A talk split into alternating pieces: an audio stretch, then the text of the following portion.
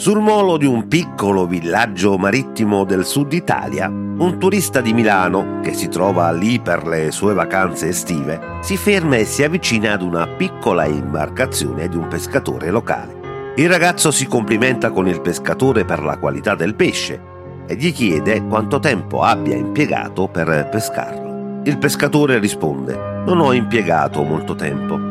E il turista: Ma allora perché non è stato più tempo a pesca per pescare più pesce?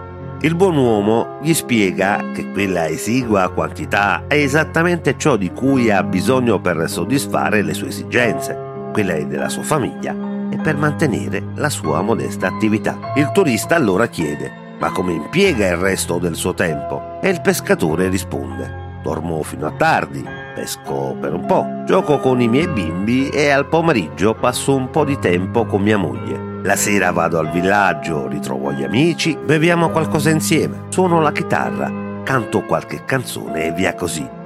Trascorro delle belle giornate e godo le belle cose della mia vita. Allorché il turista aggiunse, mi perdoni se la interrompo. Sono laureato alla Bocconi e se mi permette vorrei darle utili suggerimenti su come migliorare la sua attività. Prima di tutto dovrebbe pescare più a lungo, ogni giorno di più, così logicamente pescherebbe di più. Il pesce in più lo potrebbe vendere e comprarsi una barca più grossa. Con una barca più grossa pescherebbe poi più pesce Avrebbe quindi più soldi e arriverebbe a gestire più barche. Potrà permettersi una flotta intera. In seguito, invece di vendere il pesce solo ai suoi concittadini, potrà negoziare direttamente con le industrie della lavorazione del pesce. In un futuro a medio termine potrà aprire una sua industria di lavorazione del pesce. Potrà magari lasciare il suo villaggio e trasferirsi in una città del nord come Genova o Venezia, addirittura Milano. Da lì potrà dirigere un'enorme impresa. Il pescatore lo interrompe. Per raggiungere questi obiettivi quanto tempo mi ci vorrebbe? Il milanese laureato risponde 20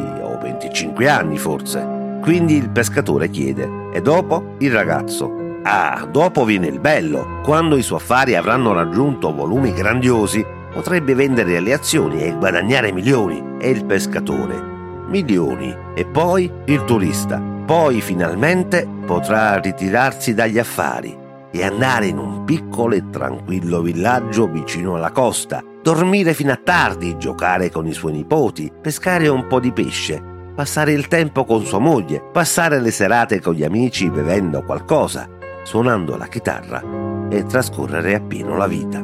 La morale della storia è presto che fatta. Chi si accontenta gode e chi sa spendere bene il suo tempo è già ricco di suo.